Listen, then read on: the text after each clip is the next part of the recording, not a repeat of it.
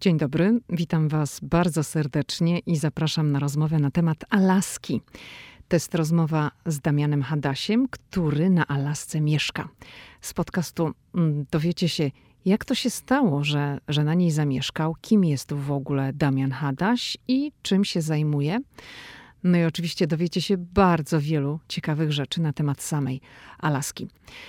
Chciałam Wam również powiedzieć, iż nasza książka Ameryka i my, czyli mojego męża Pawła Żuchowskiego i moja, jest już dostępna. Rozpoczęła się przedsprzedaż, premiera 16 września e, i więcej na temat e, naszej książki na stronie www.amerykaimy.pl. Tam wszystkiego możecie się dowiedzieć. Planuję z Pawłem wspólny podcast, w którym opowiemy o naszej pracy, o życiu w Stanach, o pisaniu tej książki, no i o książce również. Ten podcast ukaże się za tydzień. Ok, jeszcze jedna rzecz. Ostatnio słuchacz podcastowy mm, tak się podpisał, pisząc bardzo miłą recenzję w Apple Podcast, za którą dziękuję. Na koniec zrobił taki dopisek PS i w tym dopisku napisał, cytuję: Proszę nie rezygnować z dziewczyna ze Szczecina. Zaczynając słuchać kolejnego odcinka, zawsze czekam na to powitanie. Jeśli jest, od razu mam uśmiech na twarzy. O to bardzo proszę. Za chwilę rozmowa z Damianem Hadasiem, ale najpierw to. Hej, tu Lidia Krawczuk, dziewczyna ze Szczecina, która wylądowała w Waszyngtonie. Ameryka mnie fascynuje, żyję w niej od ponad dekady i cały czas ją odkrywam. Podróż do Stanów Zjednoczonych była zawsze moim marzeniem. Nie sądziłam jednak, że w Ameryce kiedyś zamieszkam. Jeśli Ciebie, tak jak mnie, ciekawią Stany i chcesz wiedzieć o nich więcej, to jesteś we właściwym miejscu. Opowiadam tu o Ameryce, o życiu w Stanach i o tym wszystkim, co odkrywam podczas mojej amerykańskiej przygody. Zapraszam na podcast Ameryka i ja. Zaczynamy.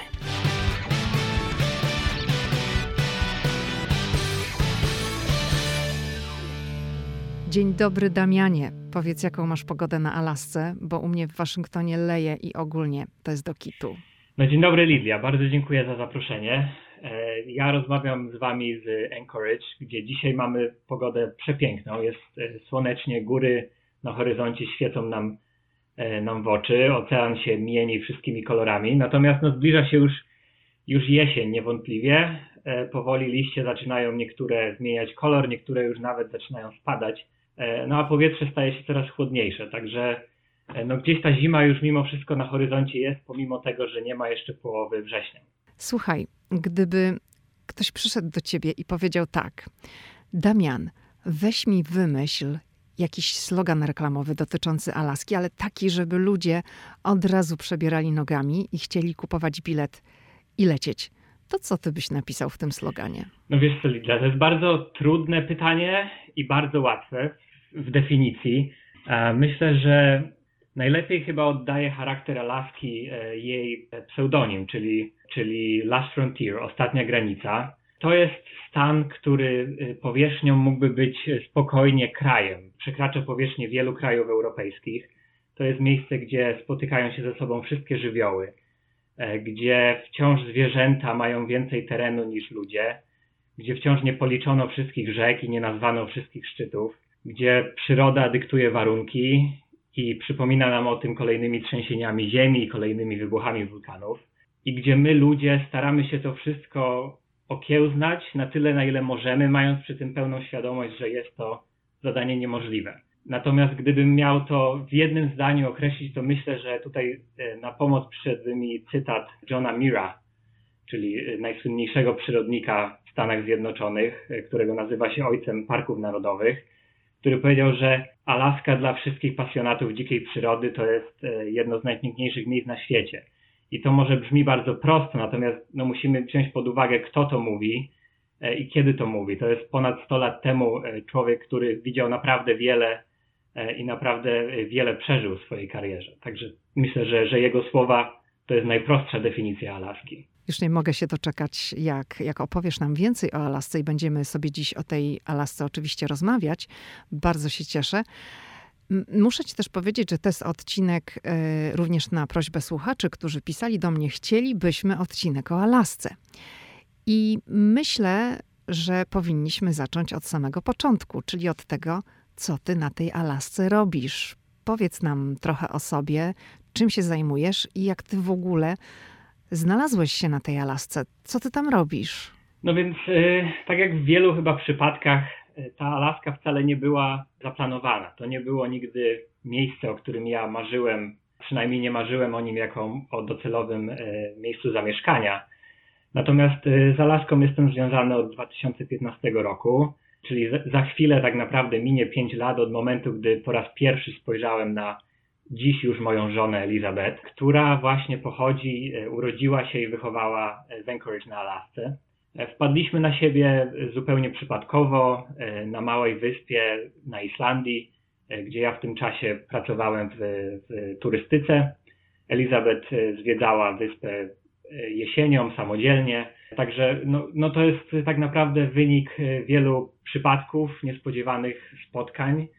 Alaskę wybraliśmy na początek naszej rodzinnej przygody jako miejsce, gdzie powinno nam może być nieco łatwiej, E, myślę głównie ze względu na język. E, mieszkaliśmy przez pewien czas i na Islandii razem, e, i w Polsce. Natomiast no, język polski ma to do siebie, że nie jest językiem prostym i gdzieś może na starcie rozpoczynania rodziny wydaje nam się wciąż, że, że to właśnie Stany Zjednoczone i, i Alaska, gdzie, gdzie cała rodzina Elizabeth jest, będzie miejscem lepszym. Także tak tutaj wylądowaliśmy. Oficjalnie mieszkam na Alasce od lutego 2019 roku.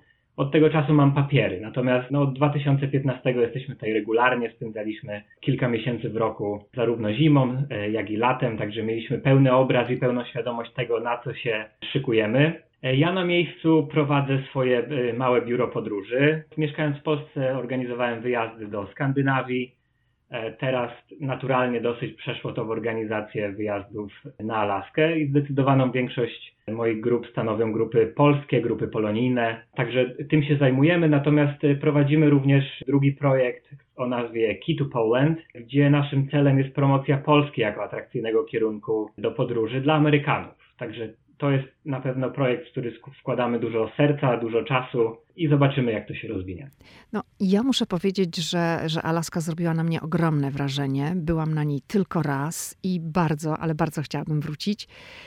No, Alaska to są niezapomniane krajobrazy, to są góry, lodowce, to jest przyroda, no i oczywiście dzika zwierzyna, niedźwiedzie. My Rozmawialiśmy rzecz jasna przed nagraniem tego podcastu i, i powiedziałeś mi, że zwierzęta cię fascynują, że lubisz je podglądać. Opowiedz nam zatem o tym, jaki ty masz kontakt z naturą na Alasce i o swoich wypadach, wyprawach śladami zwierząt. No tak jak mówisz, dzikie zwierzęta są w pewnym sensie naszą codziennością na Alasce i pełną świadomością powiem, że jeżeli komuś zależy, aby dzikie zwierzę e, zobaczyć konkretnego dnia i poświęci temu zadaniu odpowiednią ilość czasu e, oraz determinacji, to istnieje praktycznie stuprocentowa pewność, że, że zwierzę zobaczy. To oczywiście niekoniecznie musi być niedźwiedź brunatny czy, czy humbak, e, który wyskoczy przed nami na plaży. Natomiast no, jesteśmy tymi zwierzętami otoczeni.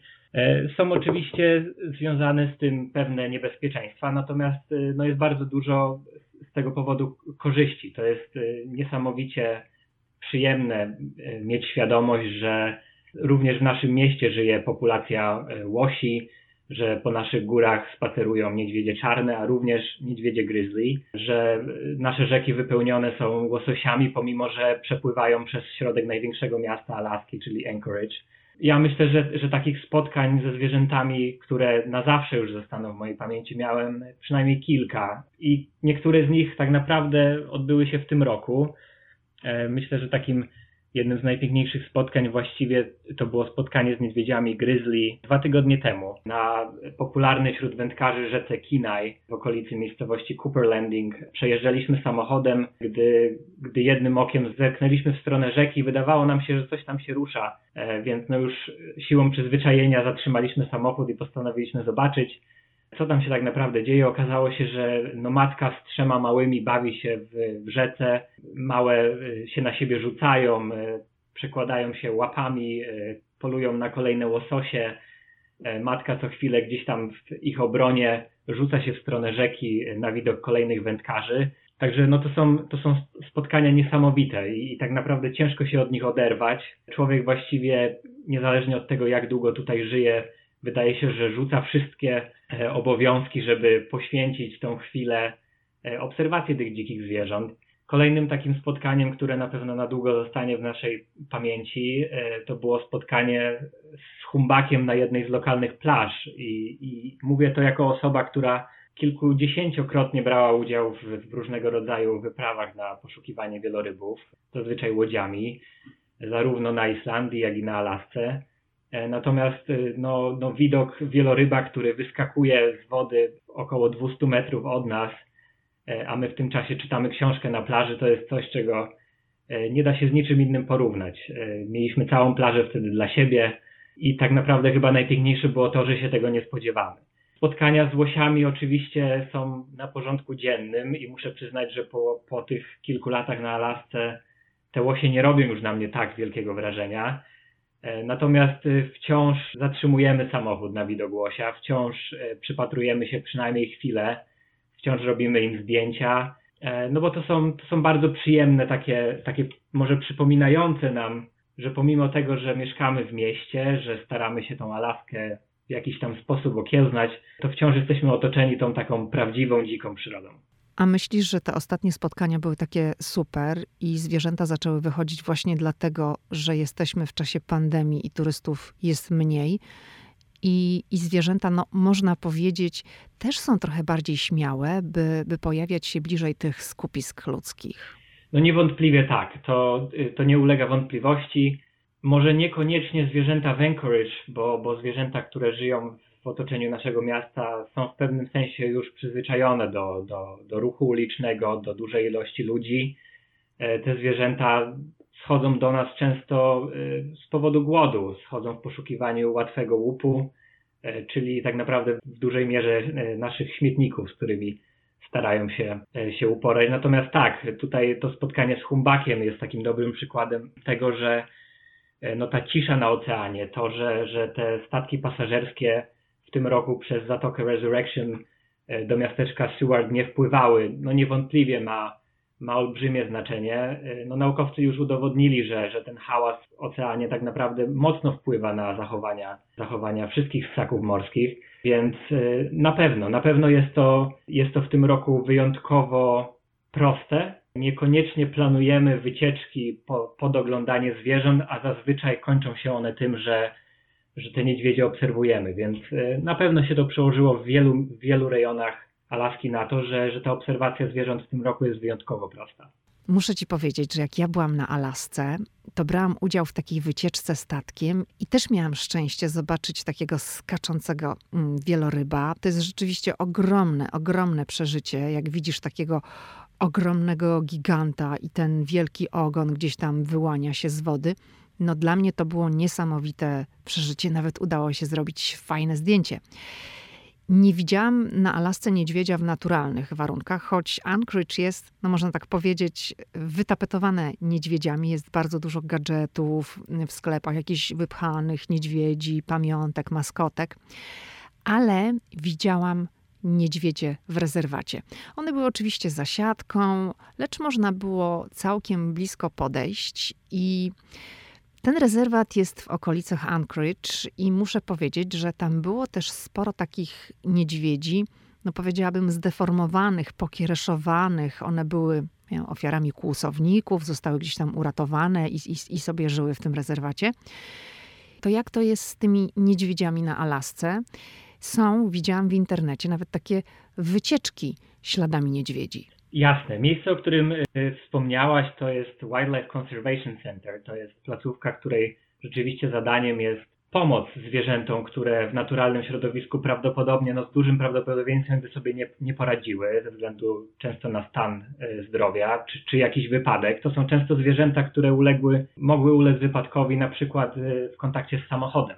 To jest zwierzę, które byłoby skazane zdecydowanie na, na szybką i pewnie trudną śmierć więc te zwierzęta są, e, są odratowywane i, i zabierane właśnie do Wildlife Conservation Center. To jest dosłownie niecałą godzinę drogi od Anchorage. I rzeczywiście, tak jak, tak jak mówisz, e, ja jako osoba mieszkająca na co dzień rzeczywiście mam okazję do spotkań z niedźwiedziami regularnie, natomiast nie są to spotkania codzienne. Więc z punktu widzenia turysty warto sobie te, te szanse nieco zwiększyć, jeżeli naszym celem rzeczywiście jest oglądanie niedźwiedzi. I trzeba tutaj pamiętać o tym, że naszym głównym celem powinno być to, żeby było to obserwowanie bezpieczne. Na Alasce nie, nie szukamy niedźwiedzi na szlakach. To jest rzecz, której unikamy. Przez odpowiedni trening, przez odpowiednie zachowanie, przez tak naprawdę odpowiednią edukację staramy się nie doprowadzić do tych spotkań na szlaku, bo one prowadzą zazwyczaj do, do kłopotów, z którymi no, większość ludzi niestety sobie nie poradzi. Nie chcemy takich kłopotów. Nie chcemy, unikamy takich kłopotów i co najważniejsze, pamiętajmy, że unikają ich miejscowi. My, jeżeli dzielimy się ze sobą informacją o tym, gdzie w tej chwili są niedźwiedzie w mieście, bo również takie fora e, mamy w Anchorage na przykład, to nie po to, żebyśmy się tam wszyscy za chwilę przejechali samochodem, e, a po to, żebyśmy tego miejsca unikali w najbliższym czasie. Więc e, szanse swoje możemy zwiększyć na kilka sposobów. Dużo zależy tutaj od tego, jaki jest nasz cel, jaki jest nasz budżet i ile mamy czasu. Myślę, że takim najprostszym miejscem na Alasce do, do bezpiecznego oglądania niedźwiedzi brunatnych będzie Park Narodowy Denali, gdzie można wjechać specjalnymi autokarami na, na wycieczkę kilkugodzinną. Może ona dochodzić nawet do 12 godzin, jeżeli e, cała trasa będzie otwarta. I tutaj no, nasze szanse są dosyć, dosyć duże. Ja muszę przyznać, że za każdym razem, gdy, gdy wjeżdżałem do parku Denali, to te niedźwiedzie się ogląda. Natomiast trzeba mieć to na uwadze, że będziemy je oglądać z y, autokaru, bezpiecznego dystansu. Nikt nam nie pozwoli y, tego autokaru opuścić w tym momencie, żeby podejść po lepszy kadr. Także to jest fajna, fajna okazja do oglądania zwierząt z lornetką, może niekoniecznie dla fotografów. Jeżeli naszym celem jest fotografia zwierząt w ich dzikim, naturalnym środowisku, to tutaj y, musimy już no, odpowiednio to wszystko zaplanować, zarówno logistycznie, jak i budżetowo. E, I myślę, że takim najlepszym, dwoma najlepszymi miejscami jest Park Narodowy Katmai z miejscem, które nazywa się Brooks Falls. To jest miejsce, z którego tak naprawdę wszystkie pocztówki, o których myślimy, e, słysząc słowo Alaska, gdzie ten niedźwiedź stoi na skraju wodospadu i z otwartą paszczą czeka, aż mu ten tłusty łosoś wskoczy do, do paszczy, to jest właśnie Brooks Falls. Tam ogląda się niedźwiedzie w lipcu, to jest najlepszy termin, to jest lipiec, natomiast również we wrześniu w tej chwili można się tam wybrać, natomiast no, wycieczka wymaga, wymaga pewnego przygotowania, liczba miejsc jest oczywiście ograniczona, należy się tam przedostać specjalnymi małymi samolotami, to jest wycieczka całodniowa, ogląda się je z pewnego takiego tarasu widokowego, to jest wszystko dość bezpieczne, jesteśmy bardzo blisko zwierząt, natomiast te zwierzęta się nami nie interesują, bo, e, bo rzeki są na tyle wypełnione łososiem, że człowiek nie jest dla nich e, żadną atrakcją. Oczywiście również trzeba zachowywać zasady bezpieczeństwa, ponieważ jesteśmy tymi niedźwiedziami e, otoczeni. Drugim, drugim takim miejscem, do którego również trzeba dolecieć, jest to miejsce nieco bardziej dzikie, miejsce, gdzie nie ma szlaków, gdzie nie ma wytyczonych tarasów widokowych, jest Lake Clark. E, tam również trzeba dolecieć. E, również to jest lot około 90-minutowy z Anchorage i tam pod okiem już lokalnych przewodników no mamy możliwość podchodzenia do niedźwiedzi, które szukają tak naprawdę, e, zazwyczaj wybieramy się tam w okresie wczesnojesiennym, ponieważ no niedźwiedzie już wtedy odpuściły sobie te łososie i ostatnie kalorie zdobywają na poszukiwaniu zakopanych w piasku małż, czy, czy obgryzają lokalną trawę. E, I tutaj jest dosyć podobnie. Te niedźwiedzie są przyzwyczajone już do obecności człowieka, jeżeli przestrzegamy odpowiednich zasad. A powiedz, jak zachować się w przypadku spotkania z niedźwiedziem? Mówiliśmy, że nie chcemy się spotkać z niedźwiedziem, nie chcemy takich kłopotów, unikamy takich spotkań, ale jeśli spotkamy niedźwiedzia na szlaku, to co robimy?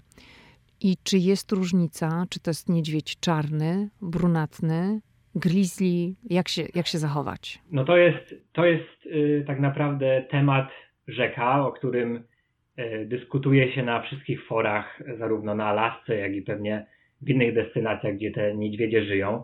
Przede wszystkim taką zasadą numer jeden jest to, że y, staramy się tych niedźwiedzi unikać. To jest, to jest najważniejsza zasada, która oznacza mniej więcej tyle, że na szlaku zachowujemy się głośno i to jest coś, czego nie wszyscy, w tym również ja, e, przybywając tutaj e, z Europy, gdzie na szlakach zawsze staramy się zachowywać możliwie cicho, nie ingerować w cudzą przestrzeń. Tak tutaj rzeczywiście Co na tych znaczy szlakach głośno? staramy się zachować, zachowywać głośno, czyli tak, y, zasada numer jeden. Spacerujemy zawsze w grupie. E, Generalnie e, wędrówki samodzielne są uważane za wędrówki niemądre, szczególnie wśród e, turystów, którzy niekoniecznie są z tą przyrodą e, naszą lokalną oswojeni. Więc podróżujemy w grupie, e, rozmawiamy ze sobą głośno. E, Lokalsi często śpiewają piosenki. E, Zawsze przy plecaku mamy e, różnego rodzaju dzwoneczki. E, Ja przy swoim plecaku mam również gwizdek, który w razie czego mogę e, mogę te, te dzikie zwierzę ostrzec, że być może zbliżam się w jego kierunku. Tego typu zachowania są najważniejsze, gdy, gdy nasza widoczność jest ograniczona, gdy przechodzimy przez jakieś e, pola buszu, czy wchodzimy akurat w zakręt e, i nie do końca wiemy, co za tym zakrętem się, się dzieje. No, wierzy się w to, że te zwierzęta będą nas unikać. One nie będą za nami e, szły, żeby, żeby nas zaatakować. Oczywiście no, takie przypadki również się zdarzają. Trzeba o tym pamiętać, że że jakiś promil tych zwierząt rzeczywiście e, może wykazywać zachowania agresywne. Natomiast e, w większości spotkań zwierzę będzie nas unikać e, i nie będzie chciało nam robić żadnych problemów do momentu, gdy my nie okażemy się dla niego zagrożeniem. I tutaj oczywiście najniebezpieczniejsze są matki, które będą stawać w obronie swoich małych.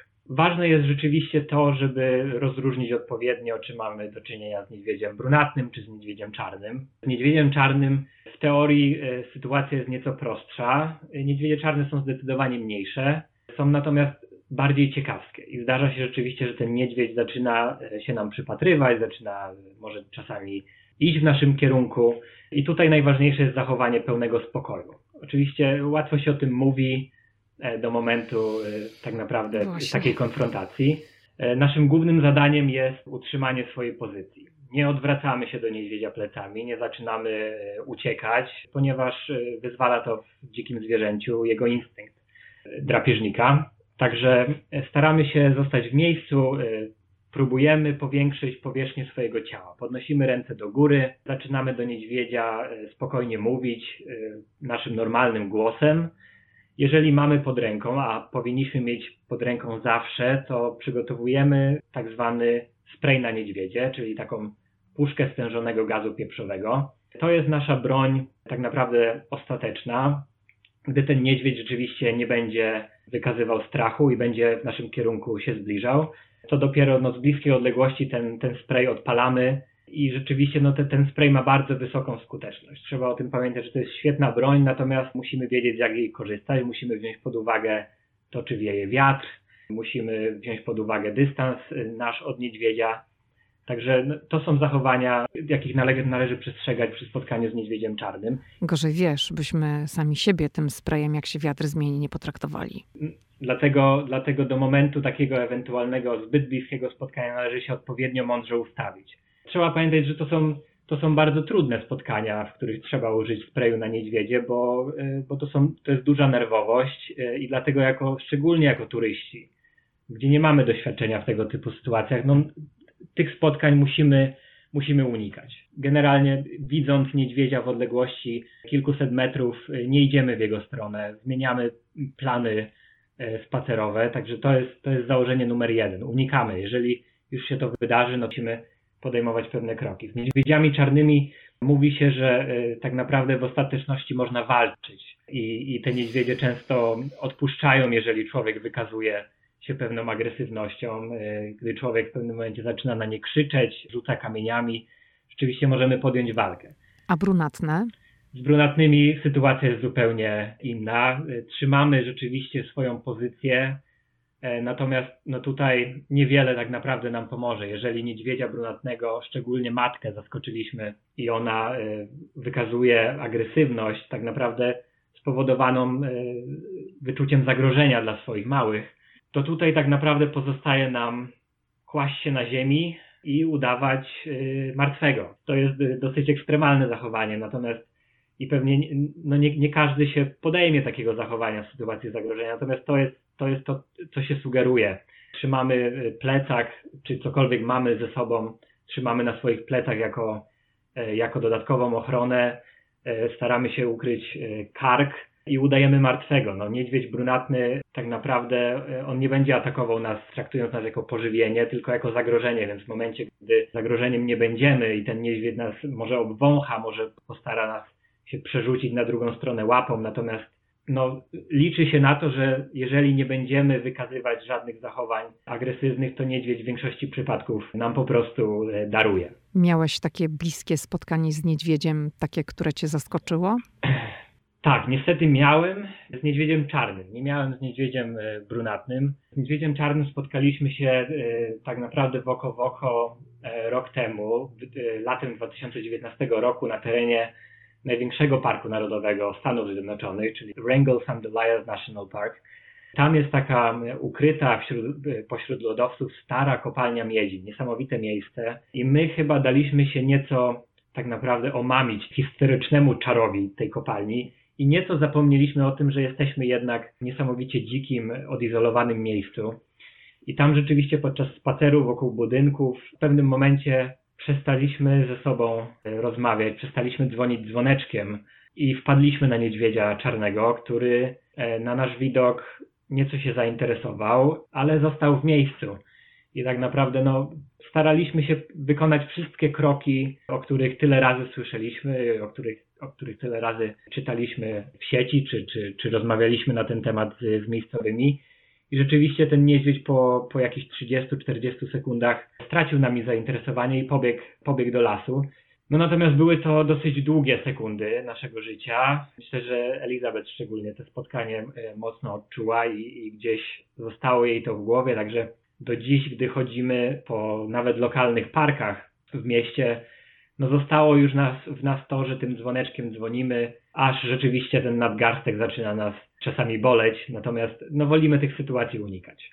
Powiem ci szczerze, że jak o tym wszystkim opowiadasz, to od razu jak gdzieś tam w głowie sobie zapisuję, zapamiętuję, że jeżeli ja będę lecieć następnym razem na Alaskę, a mam nadzieję, że to się wydarzy, to dzwoneczek po prostu natychmiast będę musiała zapakować, bo jak ja byłam za pierwszym razem, to nie miałam żadnego dzwoneczka.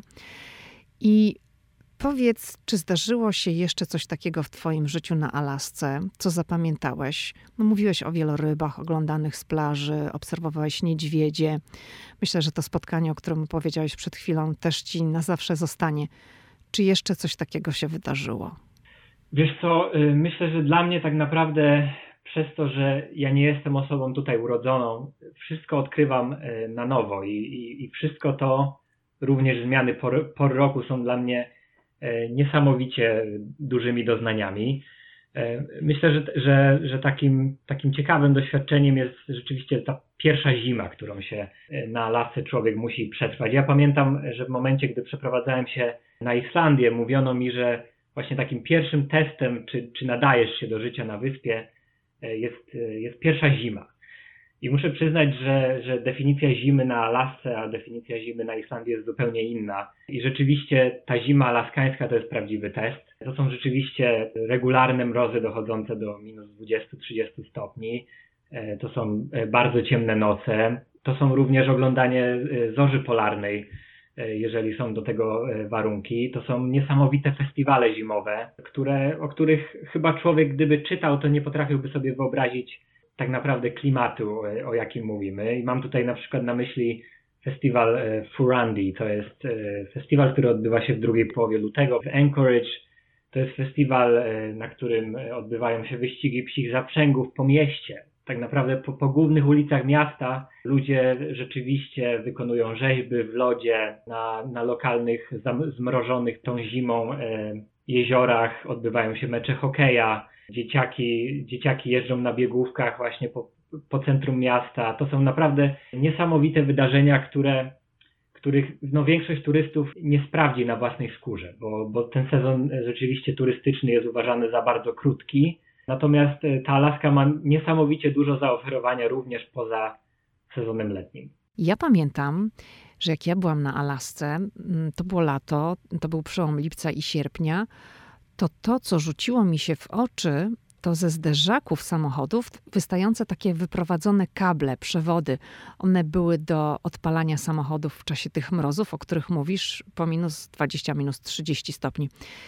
Te samochody miały od razu wyprowadzone takie kable, że no można było je od razu odpalić. Tak, rzeczywiście. Ja muszę przyznać, że też się pierwszy raz spotkałem z tym tutaj na Alasce i na początku, po, tutaj, po zakupie naszego pierwszego samochodu, byłem nieco sceptycznie nastawiony do, do posiadania takiego gniazdka wychodzącego rzeczywiście z przedniego zderzaka. I rzeczywiście ta, ta pierwsza zima na Alasce nas y, mocno zweryfikowała okazało się, że no, bateria po tak długim mrozie y, regularnie odmawia y, nam posłuszeństwa. No i w pewnym momencie już po tych, po tych kilku, kilku próbach y, odpalenia samochodu zimą, gdzie rzeczywiście no, no nie jest to przyjemne stać na mrozie w tych rękawiczkach i, i od, odpalać samochód na kable, pojechaliśmy do, do lokalnego mechanika, który zamontował nam tak zwany kot na akumulator. I, i, I na tym to wszystko polega.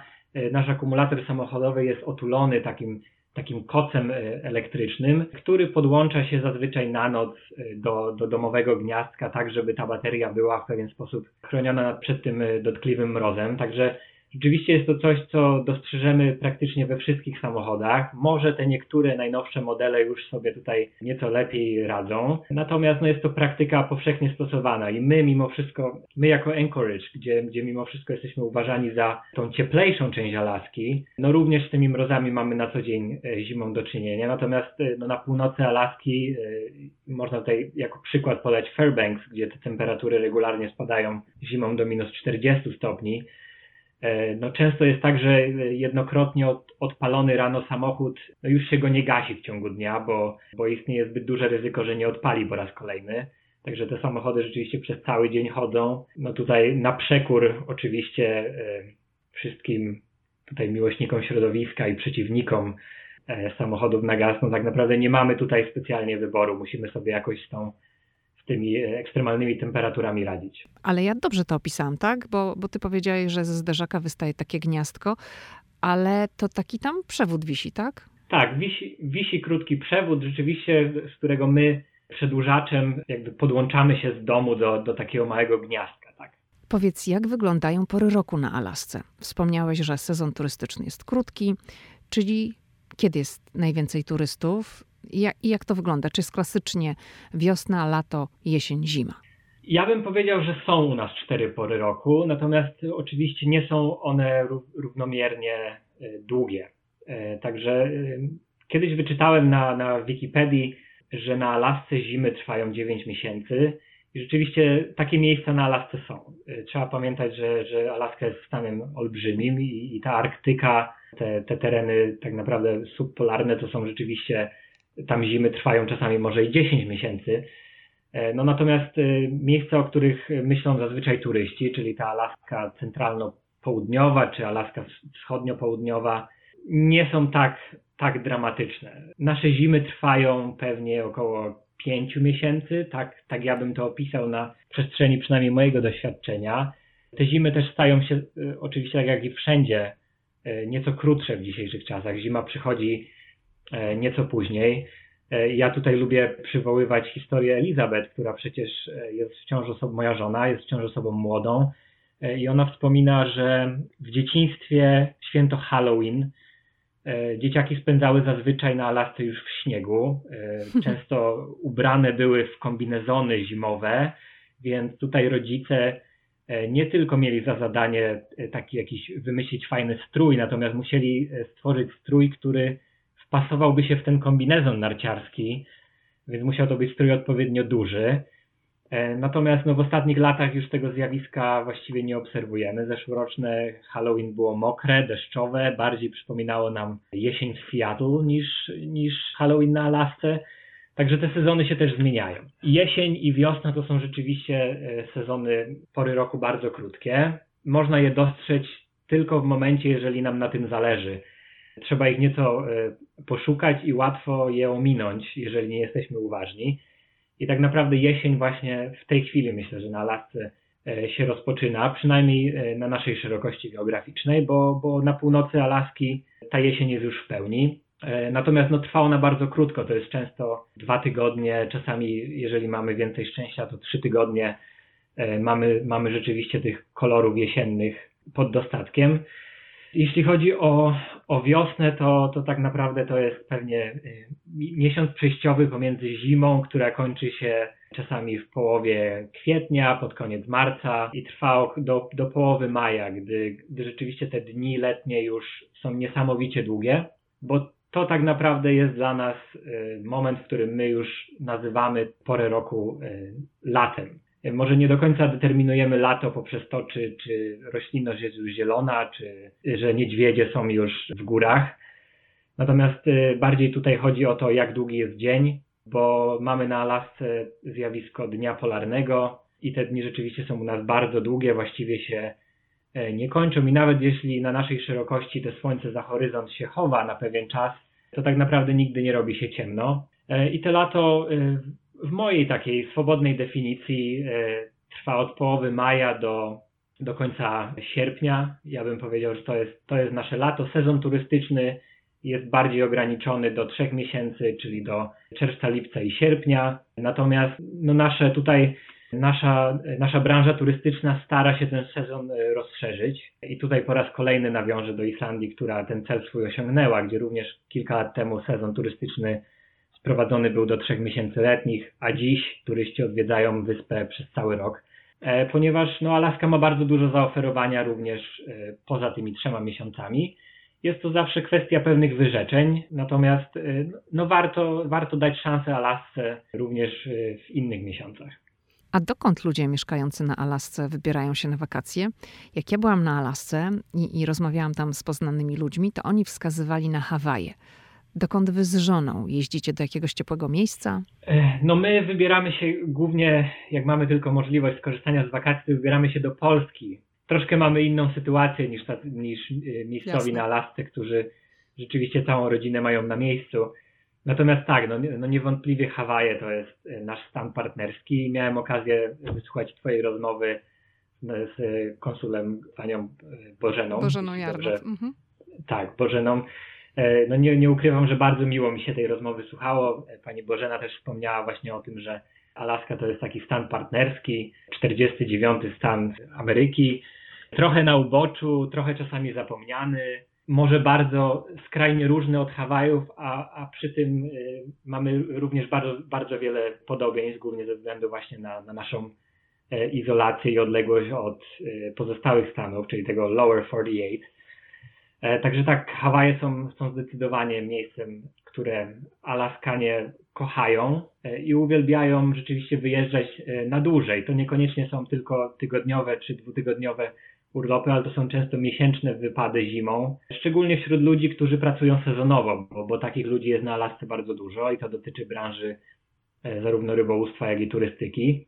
Więc wtedy ta możliwość takiego dużego, długiego wypadu na te wyspy jest jak najbardziej wskazana.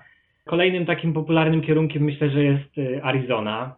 Arizona jest zdecydowanie tańsza niż, niż Hawaje, więc tutaj to jest największym plusem i bardzo dużo mieszkańców Alaski ma posiada tam właśnie drugie domy, z których korzysta e, w okresie zimowym na, na, nawet na kilka miesięcy. Trzecią destynacją była pewnie Kalifornia i tutaj już głównie w poszukiwaniu tak naprawdę e, tego pysznego wina kalifornijskiego. Tutaj mhm. rzeczywiście e, ludzie lubią oddawać się tego typu przyjemnościom w czasie, gdy, gdy te zimy są u nas najsurowsze, bo rzeczywiście takie są i potrafią się dać we znaki. A powiedz, czy samolot to nadal bardzo popularny środek transportu na Alasce? Bo ja pamiętam, że widziałam ich na Alasce mnóstwo, takich małych y, poduszkowców było bardzo dużo i ktoś mi wtedy powiedział, że niektórzy bez samolotu to nie mają za bardzo jak na Alasce funkcjonować. Oczywiście trzeba mieć na to środki, ale tych samolotów było naprawdę, naprawdę bardzo dużo. Tak, e, rzeczywiście na Alasce tych samolotów jest bardzo dużo i słychać je nad naszymi głowami właściwie e, non-stop. To są tak zwane samoloty określane mianem bushplane, czyli tych, tych takich samolotów, które potrafią wylądować wszędzie e, i one są niezwykle przydatne, szczególnie z punktu widzenia wiosek, gdzieś ulokowanych na, na, na odludziu Alaski, do których nie ma żadnych dróg dojazdowych i tak naprawdę jedynym środkiem transportu E, żywności czy, czy, czy, czy potrzebnych leków e, są właśnie te samoloty. Także one przede wszystkim spełniają e, bardzo ważną rolę dla mieszkańców tak zwanych native village, czyli tych wiosek rdzennych mieszkańców Alaski. Pamiętam, że wtedy mi powiedziano, że nawet ksiądz ma samolot, no bo on nie mógłby się dostać do swoich niektórych wiernych. Tak, ja czasami mam wrażenie, że właściwie wszyscy mają na Alasce licencję pilota samolotów. To jest oczywiście nieprawdą, natomiast jest tych, tych pilotów bardzo dużo i ja tutaj muszę powiedzieć, że mam na naszym osiedlu dwóch starszych sąsiadów, e, już grubo po, po 70, którzy oboje opowiadali mi, że w wieku 16 lat już wyrobili sobie e, licencję tych właśnie pilota e, samolotów na Alasce. Robili to tak naprawdę w dużej mierze dla własnej przyjemności. Było to na Alasce bardzo łatwo dostępne. Właściwie uczyć mógł nas każdy, kto posiada umiejętność latania. Nie było to aż tak formalne, jak jest w dzisiejszych czasach. Natomiast wciąż porównując ceny e, uzyskania takiej licencji, czy w ogóle szkolenia, jest to stosunkowo tanie. Taką licencję, oczywiście do latania na własny użytek, można, e, można uzyskać za 10-12 tysięcy dolarów. Można takie szkolenie ukończyć w przeciągu miesiąca czy dwóch, jeżeli zrobimy sobie takie, taki kurs intensywny. Także e, jest to z tego co kojarzę, jest to tańsze niż, niż w Europie, jest to tańsze niż w Polsce. I niewątpliwie no jest to nie tylko e, ważny środek lokomocji tutaj czy, czy transportu, natomiast jest to niesamowita frajda oglądać tą, tą dziką przyrodę z góry, bo tak naprawdę dopiero w momencie, gdy zobaczymy, jak to wszystko wygląda z pokładu samolotu, zdamy sobie sprawę, że próba czy staranie się okiełznania tego, tego dzikiego lądu pokrytego górami naprawdę wymagała olbrzymiej brawury i olbrzymiej odwagi. Ja pamiętam, że podczas pierwszego mojego lądowania na, na Alasce nie umiałem sobie w ogóle wyobrazić, gdzie tak naprawdę ci ludzie tutaj żyją. Wydawało mi się, że wszędzie są góry, wszędzie są e, schodzące jęzory lodowców. Wydawało mi się zupełnie absurdalne, że, że może tutaj istnieć miasto, w którym żyje ponad 300 tysięcy ludzi. Także warto na tą perspektywę się otworzyć, bo otwiera e, ona nam szeroko oczy. Damian, chciałbym, byśmy teraz porozmawiali o łowieniu ryb na Alasce. Opowiadałeś, że ktoś ma szczęście, to może zobaczyć, jak tam gdzieś matka, niedźwiedzica z małymi łapie ryby bezpośrednio z rzeki. I ja nie jestem e, z tych, co chodzą na ryby, ale muszę powiedzieć, że na Alasce przeżyłam jedną z najlepszych przygód i to była właśnie przygoda związana z łowieniem ryb. Pojechaliśmy wieczorem Spaliśmy na łodzi. Było zimno, jak nie wiem co. I nad ranem, jak tylko zaczęło wschodzić słońce, zaczęliśmy łowić z łodzi. To była duża łódź motorowa. I wyciągaliśmy te ryby, jedna po drugiej. To były wielkie łososie, pomarańczowe, piękne. I była to naprawdę wielka, wielka frajda. Mm, no dla mnie to było takie wow. E, a do tego człowiek, z którym byliśmy na tych rybach, to podpłynął pod lodowiec, wziął trochę lodu z lodowca do kulera i wkładaliśmy złowione ryby do tego pojemnika właśnie, w którym był ten lód z lodowca. Łowienie ryb na Alasce to jest wielka atrakcja turystyczna i chciałabym, byśmy się na chwilę przy tym zatrzymali. Może zacznijmy od tego, że trzeba mieć pozwolenie i ja pamiętam, że my kupowaliśmy to pozwolenie w supermarkecie i to było od ręki. Tak, rzeczywiście e, rybołówstwo na Alasce, czy, czy wędkarstwo na Alasce to jest właściwie, to jest religia. To jest coś, z czym ja się też nigdy w życiu e, przed przeprowadzką na Alaskę nie spotkałem. Ja również nie byłem nigdy wędkarzem, e, natomiast żyjąc na Alasce ciężko tymi rybami się ostatecznie nie zainteresować, bo jest to po prostu część tutaj naszej, naszej codzienności. I pomimo tego, że jest to oczywiście duża, duża, branż, duża część naszej branży turystycznej, szacuje się, że tutaj wędkarze wydają no, kilkaset e, milionów dolarów rocznie na, na całą infrastrukturę, na, na logistykę, e, na licencje, na przewodników, także jest to oczywiście bardzo ważna część e, branży turystycznej. Natomiast przede wszystkim jest to coś, co, co robią miejscowi. I musimy o tym pamiętać, że to jest, to jest tutaj w lokalnej krwi, I od zawsze tak było. Dotyczy to, to rdzennych mieszkańców Alaski oraz tych, tych przyjezdnych. No jesteśmy tutaj w pewnym sensie od tego, co złowimy, czy upolujemy, jesteśmy, e, no żyjemy z tego. E, nie jesteśmy w stanie wyprodukować tyle żywności na Alasce, ile konsumujemy. Szacuje się, że tylko 5% żywności, którą spożywamy, pochodzi z Alaski, resztę musimy importować. Także te ryby mają rzeczywiście niesamowite wrażenie. Jeśli chodzi o, o turystyczne wędkarstwo, to rzeczywiście jest to u nas bardzo proste. Taką licencję można kupić e, zarówno w sklepie, na stacji benzynowej, e, natomiast coraz popularniejsze jest kupowanie takiej licencji przez internet i, i tak naprawdę posiadanie jej w telefonie. Ile kosztuje taka licencja? No ja wiem, że to oczywiście zależy od tego, na jak długo ją kupujemy, ale, ale czy możesz podać jakieś tam orientacyjne ceny? Jasne, znam ceny tak. Licencja jednodniowa, bo często turyści no nie, nie chcą łowić więcej niż w ciągu jednego dnia, kosztuje 25 dolarów.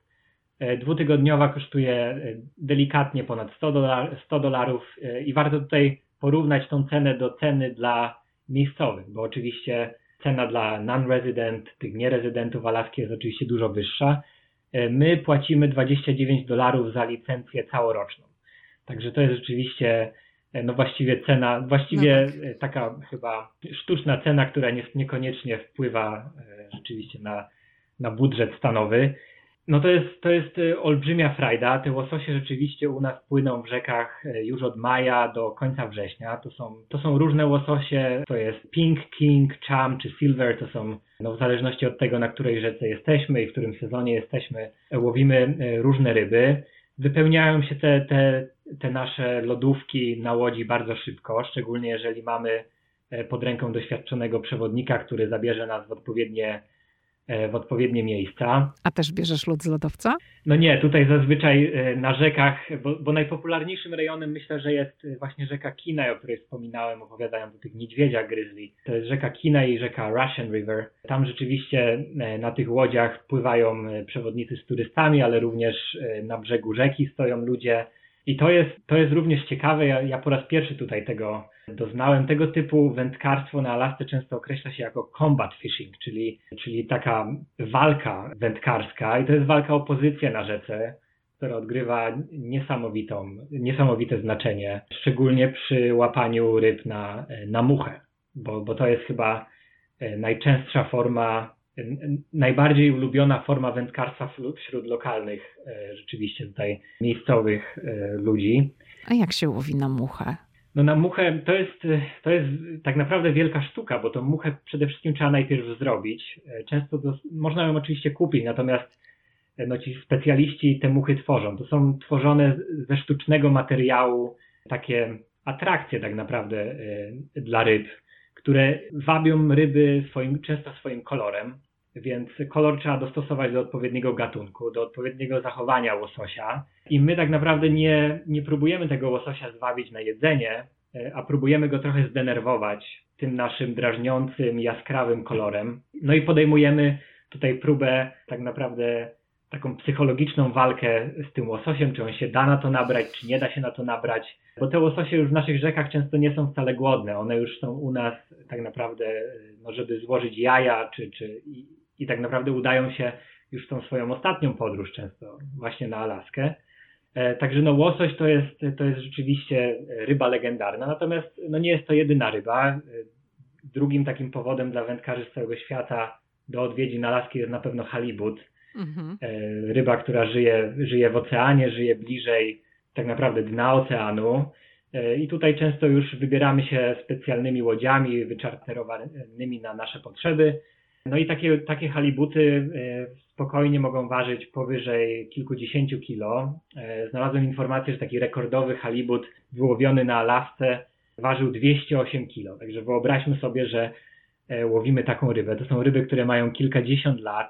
Te mięso jest niezwykle cenione. Jest, mięso halibuta jest przepyszne i wielu Alaskańczyków uważa, że to jest najlepsza ryba, jaką mamy, mamy u nas w stanie. E, I taką jeszcze chciałem może opowiedzieć troszkę o takim, takiej kolejnej formie wędkarstwa, z którą może niekoniecznie jest dostępna dla turystów, e, nie mogą jej, jej spróbować na własnej skórze, mogą, jej, mogą ją natomiast oglądać. To jest deep netting, czyli e, łowienie ryb przy użyciu takich specjalnych sieci na takim długim kiju, który po prostu zanurzamy w wodzie rzecznej i te ryby właściwie same nam do tej siatki wpływają. To jest coś niesamowitego. To jest tworzone dla, typowo dla mieszkańców Alaski i głównym celem nie jest tutaj wędkarstwo sportowe, e, a po prostu możliwość wypełnienia naszych e, zamrażarek i lodówek e, rybami na miesiące letnie. I to jest naprawdę niesamowicie piękne wydarzenie do oglądania również z perspektywy turystów, bo często miejscowi planują całe swoje wakacje letnie właśnie wokół deep nettingu. wybierają się rodzinami na miejscowe rzeki. Takich rzek jest wydzielonych na terenie Alaski kilka. Zabierają swoje namioty, grille, pakują się, rozkładają na lokalnych plażach i właściwie przez kilka dni no, łowią tych ryb tyle, aż wypełnią te swoje limity.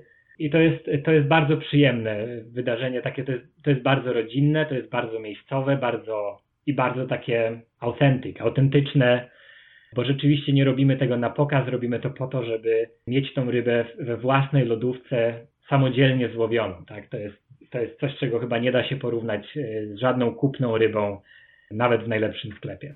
Damian, Powiedz o tych wszystkich firmach, które zajmują się głębokim mrożeniem ryb, o tym, jak wygląda ten biznes. Myślę, że to jest ważne.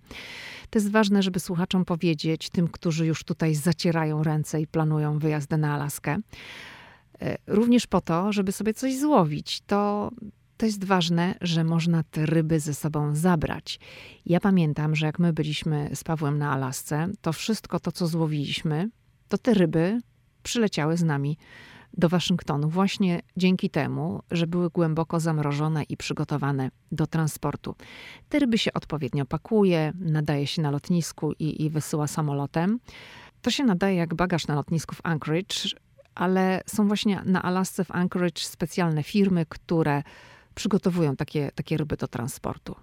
Tak, no zazwyczaj pojawia się w naszych głowach to pytanie, co my z tymi rybami z, zrobimy, jeżeli rzeczywiście złowimy ich tak dużo i tak, tak prosto, bo no, nie będziemy w stanie ich na pewno przejeść, więc no tutaj na pomoc wychodzą nam lokalne firmy i lokalne doświadczenie. Tego typu firmy nie tylko istnieją na terenie Anchorage, one właściwie są w każdym e, miasteczku, czy nawet w każdej lodży, która specjalizuje się właśnie w wędkarstwie. No, polega to na tym, że nasze złowione przez nas ryby e, zostawiamy tak naprawdę w takiej firmie czy w takiej lodży, gdzie one są filetowane, są oczyszczane, są hermetycznie pakowane i są, tak jak mówisz, głęboko mrożone. I taka ryba rzeczywiście odpowiednio dobrze przygotowana w zamrażarce może spokojnie spędzić nawet rok. Także jest to, jest to bardzo ważne, żeby tą rybą odpowiednio szybko i odpowiednio e, dobrze się zająć. I tutaj, e, co dalej z taką rybą zrobić, jeżeli przylecieliśmy spoza Alaski, a domyślam się, że, że, że tak właśnie jest w większości przypadków.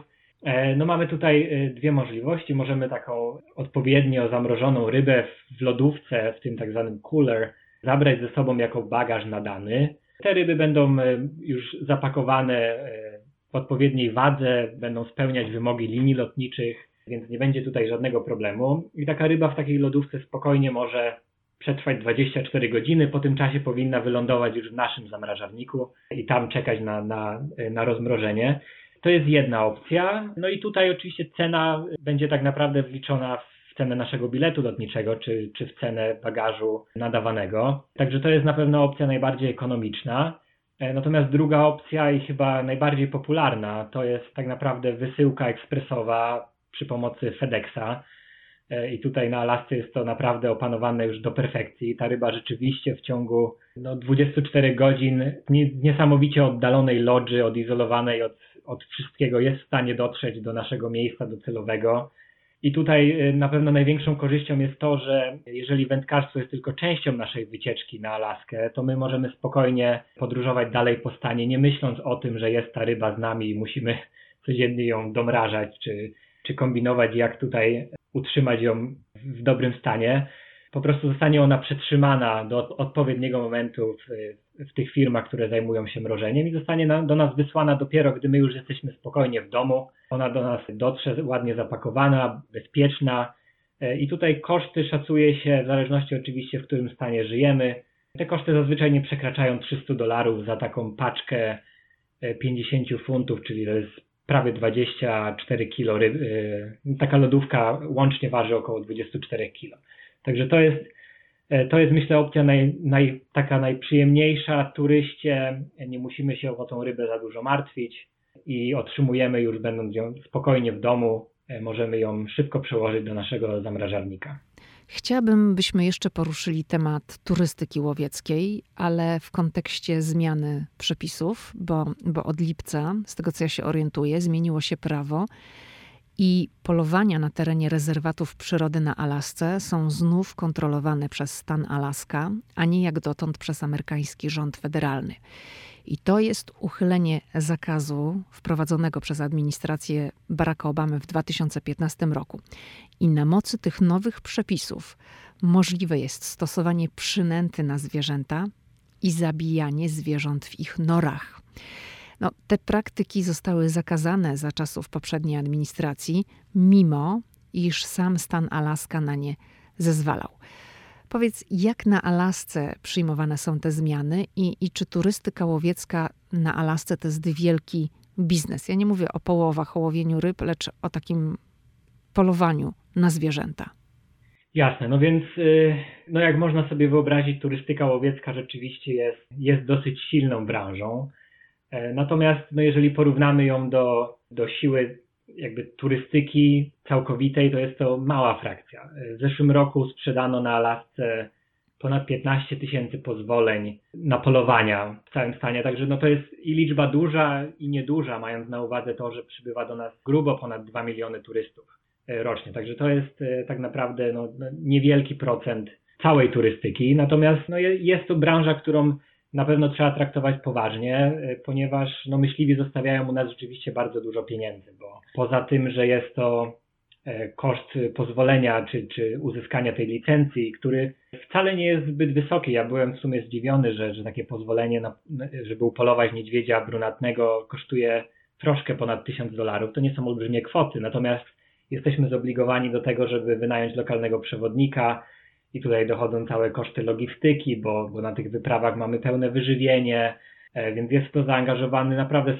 sporo ludzi i te koszty często przekraczają nawet 20 tysięcy dolarów za, taki, za taką e, wyprawę. No więc nie są to wycieczki na pewno tanie. Także no branża jest, branża jest silna. Natomiast no muszę tutaj, mówiąc o, tym, o tych kontrowersyjnych zmianach, z którymi mamy ostatnio do czynienia, no warto tutaj wspomnieć, że te techniki, o których wspomniałaś, e, one brzmią oczywiście bardzo dramatycznie i, i w moim takim odczuciu, e, jako człowieka, który nie poluje, zresztą jako człowieka, który nie, nie je mięsa, no to, to są rzeczywiście sceny, które, które gdzieś tam budzą wyobraźnię i, i, i, denerwują człowieka. Natomiast te praktyki są stosowane na Alasce od wielu, wielu lat. To, co się zmieniło, to to, że rzeczywiście otworzono nowe tereny, na których te techniki są legalne. To są tereny e, tak zwanych National Preserve, czyli chyba w polskim tłumaczeniu to są właśnie rezerwaty przyrody, tak jak mówisz.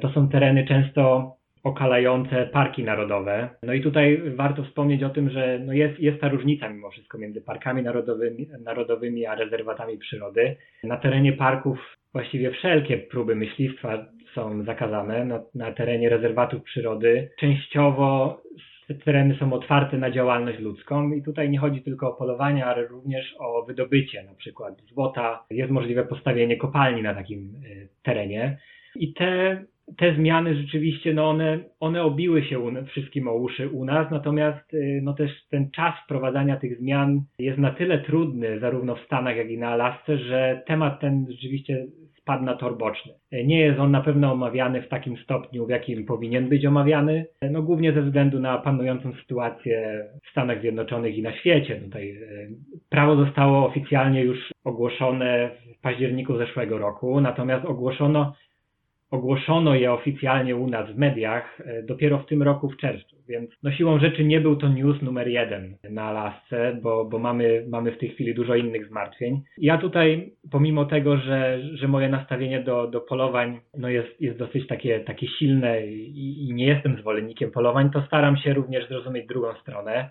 I, I wiem, że tutaj jednym z głównych argumentów myśliwych jest to, że te tereny będą przede wszystkim otwarte dla dla ludzi, którzy żyją w wioskach i których życie zależy od polowań. E, te tereny z założenia mają nie być wykorzystywane do turystyki łowieckiej. Czy rzeczywiście tak będzie, to, to przyszłość dopiero pokaże, bo, bo niestety no, jest coś takiego w nas ludziach, że jeżeli tylko otworzymy pewną bramę, to e, kończą się nam jakiekolwiek skrupuły. E, więc zobaczymy, czy rzeczywiście ta, ta turystyka łowiecka się na te tereny te przepiękne tereny się nie otworzy. Natomiast no, założeniem jest to, że mają z nich korzystać mieszkańcy małych wiosek, mieszkańcy tych odizolowanych wiosek e, na Alasce, którzy rzeczywiście od tych polowań zależą i gdzie to mięso stanowi główne źródło pokarmu przez cały rok. E, no jeśli chodzi o te techniki, to rzeczywiście one są, no one są bardzo dramatyczne, bo, bo tu wspomniałaś o używaniu przynęty, ale, ale również e, otworzono te tereny na przykład na polowania na niedźwiedzie w momencie, gdy one są, no, zapadają w zimowy sen. Takie niedźwiedzie właściwie wybudza się w norze e, sztucznym światłem, gdzie one są w całkowitej panice i, i, zabija się je na miejscu. Kolejnym takim dramatycznym przykładem jest zabijanie karibu, czy, czy, czyli no, reniferów naszych lokalnych podczas przekraczania przez nich rzek. No to są praktyki, które ciężko sobie wyobrazić, gdy no, zwierzę jest całkowicie bezbronne, nie ma możliwości ucieczki. Natomiast no, tutaj myśliwi nasi lokalni mówią jednym głosem, że nie będzie to nadużywane, że, że rzeczywiście te techniki będą używane tylko w momentach, gdy, gdy tutaj y, w pewnym sensie życie ludzkie czy życie wioski zależy od, od takich polowań.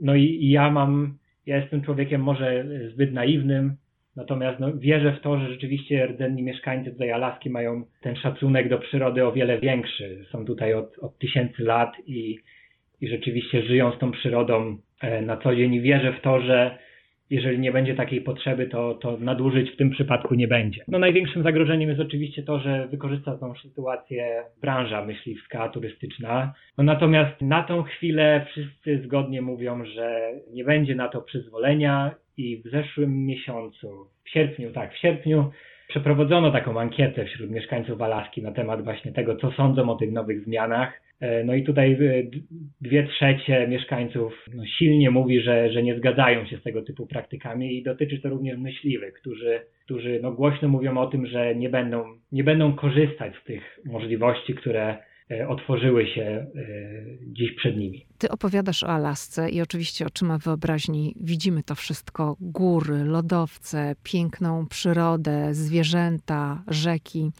I, I to brzmi świetnie w kontekście przygody, wakacji, wyjazdu.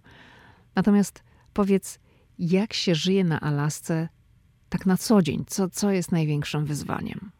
To jest pytanie również bardzo trudne. Dla mnie na pewno największym wyzwaniem jest y, odległość. To jest y, też coś, co właśnie tutaj pani Bożena z Hawajów opowiadała, że no właściwie każda podróż to jest nie tylko y, duże, duże wyrzeczenia finansowe i duże koszty, ale to jest przede wszystkim czas. To już nie jest podróż kilkugodzinna, czy, czy to nie jest podróż nigdy spontaniczna, to musi być podróż zaplanowana, więc e, no to jest na pewno dla mnie osobiście największe wyzwanie, to jest odległość od Polski.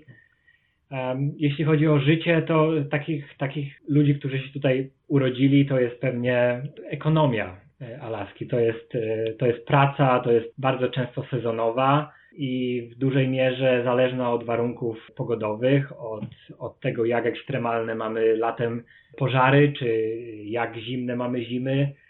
No ten rok jest oczywiście rokiem wyjątkowym, gdzie właściwie wszystkie, wszystkie nasze tutaj gałęzie gospodarki bardzo silnie ucierpiały. Rozpoczynając oczywiście od turystyki, która już się szacuje, że jest drugą e, gospodarką stanu. E, natomiast no, ucierpiała również cena gazu, cena ropy, co bardzo mocno odbija się na nas, ponieważ no, 8, ponad 80% naszego budżetu stanowego pochodzi właśnie no, tutaj z podatków związanych z wydobyciem ropy na terenie stanu Alaska, e, ale również odbiło się to na rybołówstwie, no bo, bo tutaj jak nie mamy turystów, to, to i restauracje nie działają tak jak powinny. E, ludzie również ograniczają swoje wydatki, także no myślę, że my mamy mimo wszystko gospodarkę nieco bardziej rozwiniętą niż Hawaje, natomiast jest ona wciąż oparta na, na trzech tak naprawdę filarach i gdy któryś z nich nie zagra, to no wszyscy, wszyscy to mocno odczuwamy. Także ja tutaj nie, nie podawałbym, nie definiowałbym trudu życia na Alasce e, jako tak naprawdę tej, tej trudnej pogody. Dla mnie nigdy nie było to problemem. E, doświadczyłem tego w różnych miejscach na, na świecie. Rzeczywiście te zimy są u nas e, nieco dłuższe i bardziej mroźne. Dla mnie, jako człowieka jeszcze młodego, który się tą zimą cieszy i, i korzysta i jeździ na nartach, na biegówkach, to jest, to jest niesamowicie przyjemne doświadczenie. Także e, no, dla mnie te, te aspekty nie są trudne. Natomiast wiem, że dla ludzi starszych, ludzi, którzy tutaj już żyją kilkadziesiąt lat, te, te zimy dają się we znaki. I to jest To jest również powód tego, że wiele ludzi nie zostaje na Alasce na całe życie. Często są to wizyty kilkuletnie, czasami są to wizyty 20-30-letnie, po czym nadchodzi czas na tą upragnioną przeprowadzkę do, do cieplejszych stanów, gdzie, gdzie te ciało może będzie nieco bardziej szczęśliwe. Człowiek nie będzie musiał się codziennie martwić, czy nie wywali się na swoim podjeździe i nie, nie, nie rozwali sobie biodra. Takim kolejnym pewnie utrudnieniem jest dostęp do dobrej służby medycznej. E, oczywiście służba medyczna w Stanach Zjednoczonych to jest też temat rzeka, natomiast no, my mamy również ograniczoną ilość szpitali, mamy ograniczoną ilość specjalistów, e, no więc często z poważniejszymi problemami e, musimy udawać się do, do Seattle, które tutaj się często śmiejemy, że Seattle to jest główny szpital właśnie dla, dla mieszkańców Alaski, bo po prostu no, no brakuje u nas, brakuje u nas tych specjalistów. Kolejnym pewnie utrudnieniem, również analogicznie do Hawajów, są ceny. No jesteśmy na pewno stanem, e, gdzie żyje się drożej. E, te zarobki być może są nieco wyższe niż, e, niż w innych stanach, natomiast koszty życia są, są zdecydowanie wyższe. No, nie ma porównania, często produkty kosztują u nas 30-40% więcej nawet niż, w miejscach takich jak Chicago. No więc no to są rzeczy, z którymi, o których trzeba sobie zdawać sprawę, zanim podejmiemy tą, tą decyzję o ewentualnej przeprowadzce. Ja czasami dostaję zapytania od, od ludzi z Polski, którzy no, marzą o takiej przeprowadzce do stanu dzikiego, e, marzą o takim domku na odludziu, gdzie nikt nie będzie nam przez ten płot zaglądał, gdzie nikt nie będzie nam specjalnie mówił, jak mamy żyć, e, gdzie będziemy mogli sobie upolować. E, natomiast no, to jest oczywiście piękny obraz, natomiast rzeczywistość jest dużo bardziej brutalniejsza i to nie jest, to nie jest proste życie, to na pewno nie jest życie dla każdego. Natomiast no, potrafi być to życiem e, bardzo pięknym, jeżeli mamy do tego odpowiednie umiejętności, nastawienie i, i taką pasję do tej Alaski, bo na Alasce nie da się żyć, jeżeli jej nie pokochamy. Częścią życia na Alasce są też białe noce. I ty wspominałeś o nich wcześniej. Ja też pamiętam, jak byliśmy na Alasce, że w tym sezonie letnim dzień jest rzeczywiście bardzo, bardzo długi. Ale czy ale czy w tym rejonie, w którym ty żyjesz, czyli w Anchorage, są takie okresy, że jest non-stop jasno albo, albo tak kompletnie ciemno? Więc tak, no Anchorage y, leży poniżej granicy koła podbiegunowego, więc my nie obserwujemy y, takiej definicji encyklopedycznej tych polarnych nocy czy, czy, czy, czy dni polarnych. Te słońce chowa się za horyzontem w Anchorage. Chowa się co prawda na krótko, Natomiast y, no, nie robi się ciemno. Rzeczywiście przez, przez kilkadziesiąt dni, to jest okres czerwiec-lipiec, no, nie doświadczamy właściwie ciemności. Dlatego wszyscy jesteśmy tutaj, nasze domy uzbrojone są w odpowiednie zasłony, które tą, tą ciemność będą emitować. Natomiast no, nie da się tego, tego oszukać. Gdzieś organizm podświadomie wie, że na, na zewnątrz jest jasno i mamy, mamy latem zdecydowanie większe pokłady energii. Jeśli chodzi o zimy, to to nie jest tak źle, jak mogłoby się wydawać, przynajmniej nie na naszej szerokości geograficznej. Te najkrótsze dni, czyli, czyli w końcówce grudnia i na początku stycznia, mamy około 4, nawet 5 godzin e, takiego światła, powiedzmy jasności, tak? E, te słońce chowa się w najkrótszym dniu poniżej 4 godzin, tak naprawdę widzimy słońce, natomiast ten dzień jest troszkę długi, bo zanim ta pełna ciemność nastanie, no to jednak troszeczkę to zajmuje. Natomiast jeżeli przeniesiemy się na północ Alaski, przeniesiemy się do Fairbanks, które również jest jeszcze poniżej koła podbiegunowego, to tam rzeczywiście te, te, te, te lato polarne trwa zdecydowanie dłużej i ta zima polarna również jest dużo bardziej dotkliwa. Tam noce są zdecydowanie bardziej ciemniejsze. I to jest również e, pewnie najlepsze miejsce do obserwacji zorzy polarnej, jeżeli jako turyści marzymy o, e, o obserwacji tego zjawiska, to właśnie Fairbanks jest świetnym miejscem, bo mają e, wciąż międzynarodowe lotnisko, więc możemy tam dolecieć z wielu stanów bezpośrednio i w dosyć prosty sposób, bo tak naprawdę z miasta czy z obrzeży miasta możemy te zjawisko oglądać. Natomiast jeśli przeniesiemy się jeszcze bardziej na północ, do powiedzmy najbardziej wysuniętego na północ miasta w ogóle całych Stanów Zjednoczonych, czyli Utqiagvik, kiedyś nazywane Barrow, do 2016 roku nazywane y, Barrow, to tam y, już rzeczywiście zimą słońce nie pojawia się na horyzoncie grubo ponad 3 miesiące, a latem y, no, właściwie no, nie chowa się w ogóle za, e, za horyzontem, czyli tam możemy już obserwować te takie e, piękne zjawisko dnia i nocy polarnej. Damian, Kiedy tak rozmawiamy o Alasce, to myślę, że nie możemy nie wspomnieć o słynnym magicznym busie i Aleksandrze Supertrumpie. Czy ty dotarłeś do tego busa? No i, no i to powiedz coś więcej słuchaczom, którzy nie są zorientowani w temacie. Jasne. E, no, oczywiście y, tutaj historia Aleksandra Supertrumpa czy Christophera McCandlesa, bo tak brzmi jego, e, jego prawdziwe imię, e, no to jest, to jest tak naprawdę już, już legenda. To jest też historia, która w pewnym sensie na pewnym etapie mojego życia zainspirowała mnie do podróży. Ja pamiętam, że jako 18-letni chłopak e, pisałem, moja, moją całą pracę maturalną oparłem właśnie na historii wędrowca e, w literaturze i tutaj e, no, główną postacią mojej pracy właśnie był Alexander Supertramp, czyli no, bohater książki Into the Wild polskiego Wszystko za życie autorstwa Krakauera. Książka chyba została wydana w 96 roku, z tego co kojarzę. Natomiast potem w 2007 roku tutaj pojawił się przepiękny film Shona Pena o tej samej nazwie e, i myślę, że tutaj film tak naprawdę tą historię e, no, przedstawił szerszemu gronu e, ludzi na całym świecie. Książka została przetłumaczona na kilkadziesiąt języków. No i tutaj jest to o tyle ciekawe, że na Alasce postrzeganie postaci, czy Christophera, czy, czy, czy samej książki jest zupełnie inne niż, niż gdziekolwiek na świecie. E, u nas rzeczywiście postać Christophera w Europie często mm, sprowadza się do takiej inspirującej e, postaci, do e, ta historia jest niesamowicie romantyczna, przy tym oczywiście jest ostatecznie bardzo tragiczna. Natomiast no, na Alasce odbiera się ją zupełnie inaczej. E, właściwie wszelkie formy dyskusji o tym, czy jest to postać pozytywna, czy negatywna, czy ta historia w ogóle powinna być opowiedziana, e, no tego typu rozmowy nie mają na lasce często sensu. E, nastawienie jest bardzo negatywne i z tego też powodu ten bus, magiczny bus on z numerem 142, no został kilka miesięcy temu wyniesiony wyniesiony wielkim Black Hawkiem, helikopterem e, wojskowym, przeniesiony z miejsca e, swojej lokalizacji, głównie ze względu na bezpieczeństwo turystów, ponieważ no, ludzie zainspirowani książką i historią Christophera bardzo często podejmują się wyzwania, czy nawet e, no, sprowadzają swoją wycieczkę na Alaskę do chęci dostania się do tego magicznego busa, nie do końca zdając sobie sprawy, z czym będą mieli do czynienia.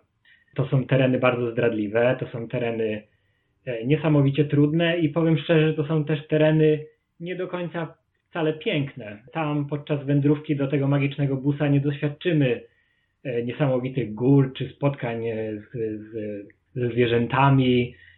Będziemy raczej taplać się w błocie, będziemy walczyć z chmarami komarów. To nie jest przyjemny szlak, to nie jest szlak dla każdego, to na pewno nie jest dobre miejsce do pierwszej wędrówki przez Alaskę. E, no i z tego powodu mieliśmy na przestrzeni ostatnich lat e, kilkanaście e, akcji ratunkowych, które dotyczą głównie przekraczania rzeki Teklanika. Ale myślę, że takim momentem zwrotnym i momentem, w którym zapadła decyzja o, o tak naprawdę przeniesieniu tego busa, no była śmierć, zeszłoroczna śmierć jednej z turystek. To była Białorusinka, która na co dzień mieszka, mieszkała w Stanach Zjednoczonych no i ona właśnie, no niestety zginęła w lodowcowej wodzie rzeki Teklanika podczas próby jej przekraczania. No więc dla własnego spokoju mieszkańcy lokalni e, wraz z władzami zdecydowały się, że no pora zakończyć, pora zakończyć tą, tą turystyczną wędrówkę do, e, do magicznego busa. To jest powiedzmy no taki stary, zdezelowany bus, symbol. Tak, to jest bus, który w, w latach 60. został tam sprowadzony jako sch tymczasowe schronienie dla pracowników, którzy budowali tam drogę. To są tereny nieco na północ y, od Parku Narodowego Denali. No i tam rzeczywiście w rejonie Kantiszna odkryto kiedyś zasoby złota, więc y, no w pewnym momencie zdecydowano się, że trzeba wybudować tam taką prowizoryczną drogę dojazdową, ponieważ te tereny były bardzo często właśnie zalewane, bardzo, bardzo trudne. Wysłano tam e, ludzi do, do pracy, no i dano im rzeczywiście te takie busy, właściwie szkielety tych busów pozbawione jakiejkolwiek wnętrzności. I one tam służyły przez parę lat pracownikom. Potem te busy służyły lokalnym maszerom, którzy wybierali się tam na wyprawy psimi zaprzęgami czy skuterami śnieżnymi. I to były tak zwane emergency shelter, czyli no w momencie zamieci śnieżnej zimą było to miejsce schronienia. Od momentu, gdy historia Aleksandra Supertrumpa zyskała pogłos na całym świecie, całkowicie się e, to znaczenie, czy, czy ta definicja tego busa zmieniła. E, no i od tego czasu stało się celem pielgrzymek turystów. No niestety bus również został bardzo mocno zniszczony. Każdy chciał wyryć tam swoich kilka słów e, na tych pordzewiałych, na tej pordzewiałej blasze tego, tego busa. A ty byłeś tam?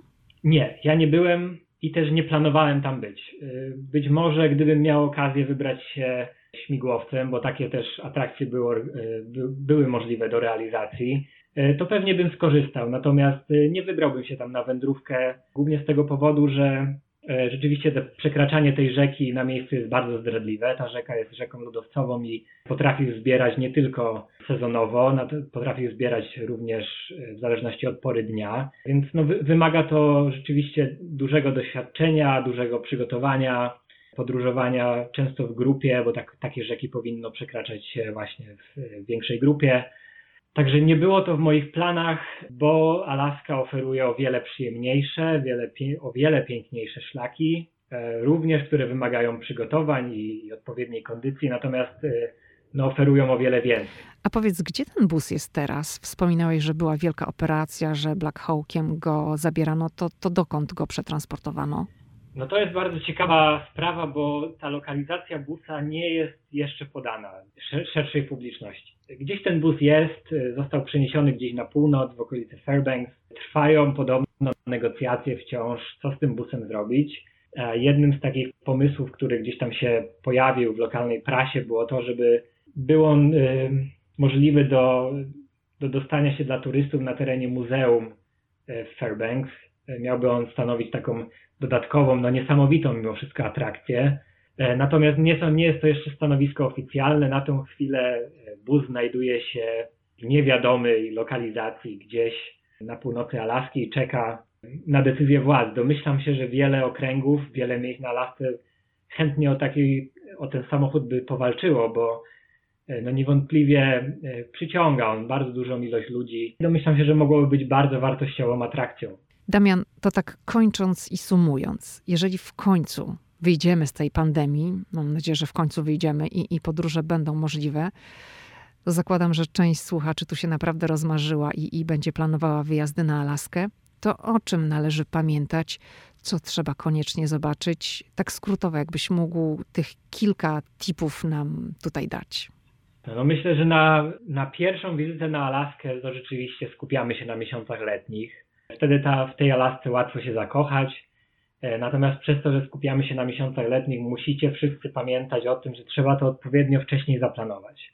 E, Alaska ma ograniczoną ilość miejsc noclegowych, ograniczoną ilość miejsc e, na tych statkach pasażerskich czy, czy na tych, tych małych samolotach, więc musimy to odpowiednio mądrze i wcześniej zaplanować. Nie staramy się upchać wszystkiego podczas naszej pierwszej wycieczki, bo jest to po prostu niemożliwe. Mówimy o stanie, który jest pięciokrotnie większy od powierzchni Polski. E, mówimy o stanie, którego parki narodowe są e, no, nieporównywalnie większe e, do pozostałych parków Ameryki.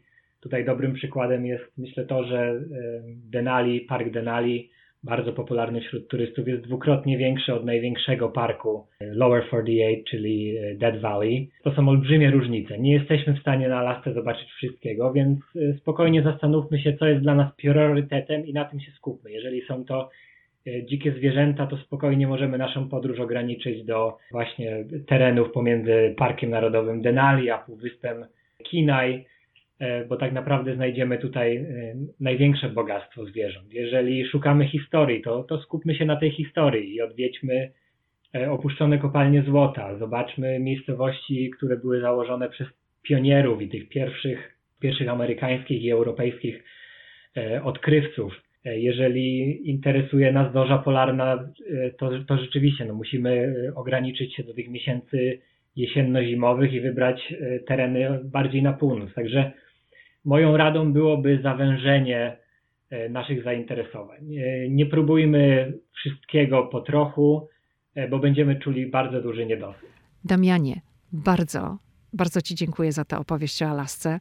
No powiem Ci szczerze, że nawet taka trochę zła jestem, w tym sensie, że mm, już bym od razu miała ochotę kupić bilet i, i lecieć na Alaskę, bo, no bo rozbudziłeś na nowo moją chęć, żeby jeszcze raz zobaczyć ten stan.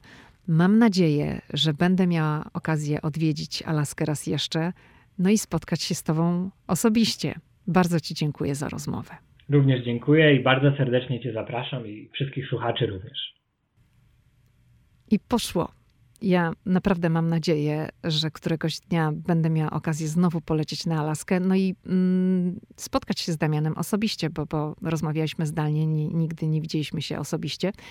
Damian Hadaś ma rzeczywiście bardzo dużo ciekawych rzeczy do powiedzenia na temat Alaski i możecie go znaleźć w sieci na stronie Kierunek Alaska. To tyle na dziś. Przypominam, że za tydzień w podcaście pojawi się mój mąż Paweł Żuchowski. Będziemy opowiadać o naszej pracy, o życiu w USA i o książce Ameryka i my, którą wspólnie napisaliśmy. Do usłyszenia za tydzień, w kolejny wtorek.